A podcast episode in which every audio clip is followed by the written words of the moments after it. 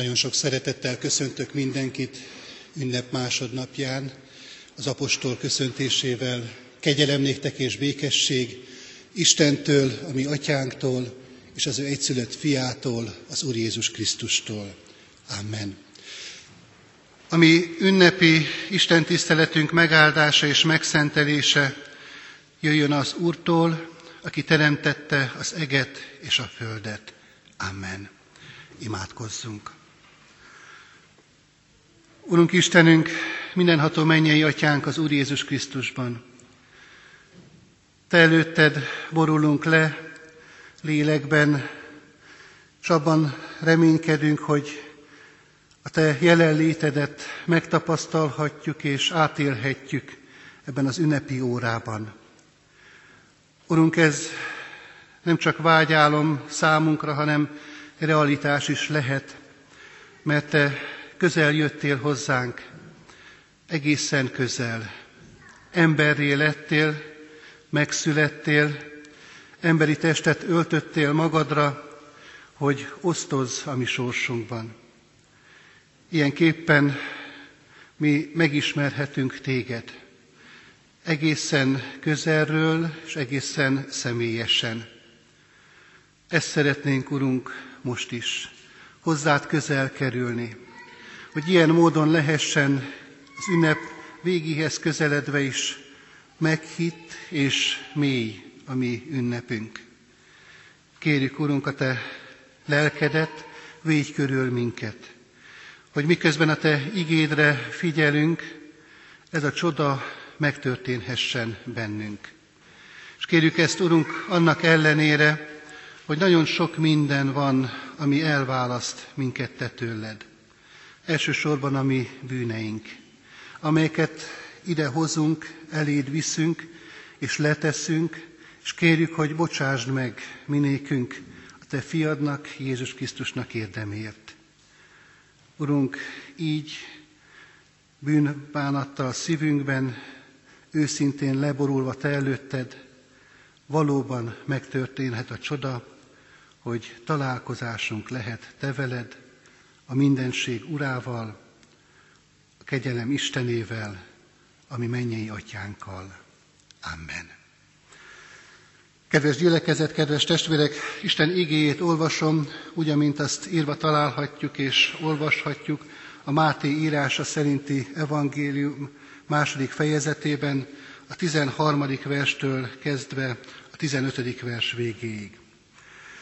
Miután eltávoztak, íme az Úr angyala megjelent Józsefnek álmában, és így szólt. Kelj fel, vedd a gyermeket és anyját, menekülj Egyiptomba, és maradj ott, amíg nem szólok neked, mert Heródes halára fogja kerestetni a gyermeket. Ő pedig felkelt, vette a gyermeket és anyját még ének idején, és elment Egyiptomba. Ott volt Heródes haláláig, hogy beteljesedjék az, amit az Úr mondott a próféta által, Egyiptomból hívtam el fiamat. Helyünket elfoglalva, nyitott szívvel hallgassuk a hirdetett ige üzenetét. Kedves ünneplő gyülekezet, kedves testvérek, az egész karácsonyi történetre jellemző a mozgalmasság. Ha végig gondoljuk a karácsonyi esemény sort, akkor látjuk ennek bizonyítékait. Mária és József elindul Názáretből Betlehembe, a napkeleti bölcsek óriási utat tesznek meg, több száz kilométert, hogy elérkezzenek először Jeruzsálembe, és aztán majd ők is Betlehembe jussanak. De még szélesebb körre lehetünk figyelmesek, hiszen mennyei seregek is útra kelnek, megjelennek az örömhírt hozván a legnagyobb csodáról. És ennek hallatán pásztorok is útra kelnek, elindulnak, hogy meggyőződjenek arról, hogy valóban igaz-e az az örömhír, amit hallottak. Mindezek az események szép, idilli képi állnak össze előttünk, és így alkotják a karácsonyi történet összképét. Ha tovább olvassuk az evangéliumi beszámolót Jézus születéséről, arra lehetünk figyelmesek, hogy ez a mozgalmasság továbbra is jellemző, de már közel sem idillikus, emelkedett helyzetet tárva elénk. Hallottuk a felolvasott történetben is, illetve majd az azt követő versekben szintén erről olvashatunk, hogy Heródes érzi hatalmának megrendülését, érzi azt, hogy a trónja meginog, és ez a hatalommániás, véreskező uralkodó, aki még a család tagjait sem kímélte, egyiket a másik után végeztettek ki hatalomféltése miatt, parancsot ad a katonáinak, hogy menjenek Betlehembe, és öljenek meg minden két évesnél kisebb gyermeket. És ezek a katonák félve és rettegve ettől a félelmetes uralkodótól, mint gyilkoló gépek, elindulnak és végrehajtják a szörnyű parancsot. És itt érkezünk meg mai igénkhez. Újra megnyílt az ég, angyal jelent meg Józsefnek álmában, és üzenetet kap József, menj Egyiptomba. Újra útra kell kelni, újra el kell indulni. Újra mozgás és dinamizmus lesz jellemző az eseményekre. De most nem a megérkezés, hanem a menekülés jellemzi ezt a mozgást. Mária és József és velük lévő gyermek, mint menekültek vannak előttünk a felolvasott történetben. Érdemes odafigyelni erre a mozzanatára a karácsonyi történetnek. Az Isten fia, mint hajléktalan és menekült ebben a világban. Ehhez már nehéz romantikus érzéseket illeszteni. Kedves testvérek, bizonyára mindannyian hallunk napról napra a hírekben azokról a menekültekről, akik saját és családjuk életét is kockáztatva például hajóra szállnak a jobb élet és egyáltalán az élet reményében.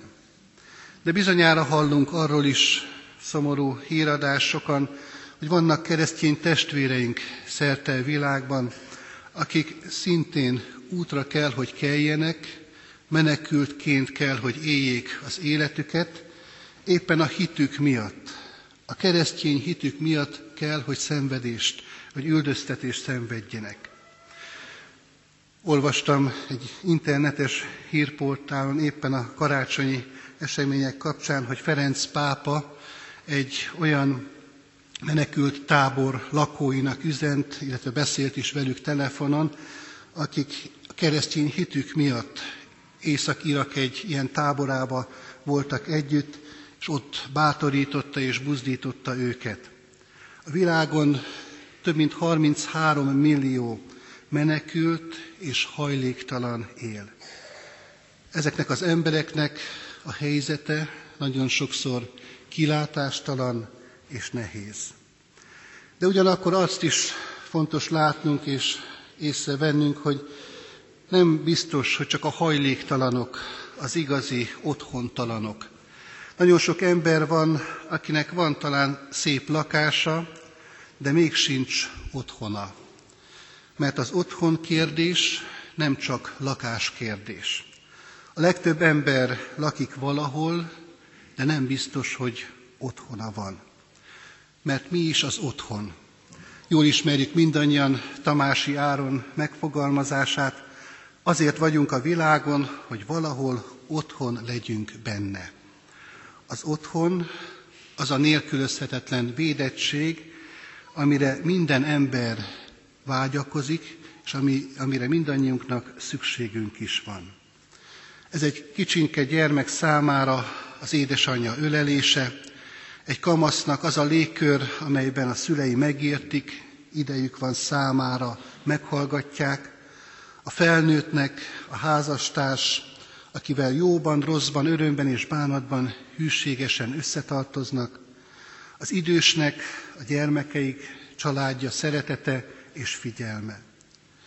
És minden embernek van egy igazi, végső otthonai, otthona az atyai házban. Az Isten befogadó, megbocsátó reményt és biztonságot adó szeretete. Erre az igazi otthonra minden embernek vágyakozása van, és szüksége is van. Kedves testvérek, Jézusnak csak az ember világban nem volt hová fejét lehajtania. Ezt az egész hajléktalan sorsot Jézus ebbe a mondatba sűríti bele egy alkalommal. A rókáknak barlangjuk van, az égi madaraknak fészkük, de az ember fiának nincs hová fejét lehajtania. És ez az ő földi tartózkodására nézve volt igaz. De bárhol is volt, ő mindig otthon volt az ő mennyei atya házában, az ő atyával való közösségben. A karácsony konfliktus helyzetet teremt. A földi hajléktalanság és a mennyei atyánál meglévő otthon ellentéte feszül egymásnak. A kiszolgáltatottság és a határtalan biztonság állapota egyaránt jellemzi a karácsonyi történetet. Az erőtlenség és az isteni erőforrás ellen pontozza ezt az ünnepet. Kedves ünneplő gyülekezet, kedves testvérek, Jézus születésének és életének ezek a körülményei olyan üzenetek, olyan igék, amik elválaszthatatlanok az inkarnáció, a testetöltés, tehát a karácsonyi ünnep jelentőségétől. A karácsonyi idilli hangulat, és ez a másik oldala a karácsonyi történetnek, amelyről a mai igénk szól, jó dolog, hogy egymás mellé kerül. Mert ez segíthet minket abban, hogy kimossa belőlünk azt, ami felszínes, felesleges vagy másodlagos, és helyet készítsen annak, ami egyedül fontos az életünkben. Kedves testvérek, a karácsony lehetőség arra, hogy letisztuljanak a dolgok. Az igazán megértett karácsony a hazatérés ünnepe, az otthonra talált ember békessége, ami abból az élményből táplálkozik, hogy otthonra találhatunk az Isten közelében. Jézus azért jött, azért született, azért vállalta ezen a földön a hajléktalan sorsot, hogy minket, akiknek van lakásuk, de talán nincs igazi otthonuk, minket hazavezessen. Hogy a lakásunk egyre inkább otthonná váljon Jézus szeretete által.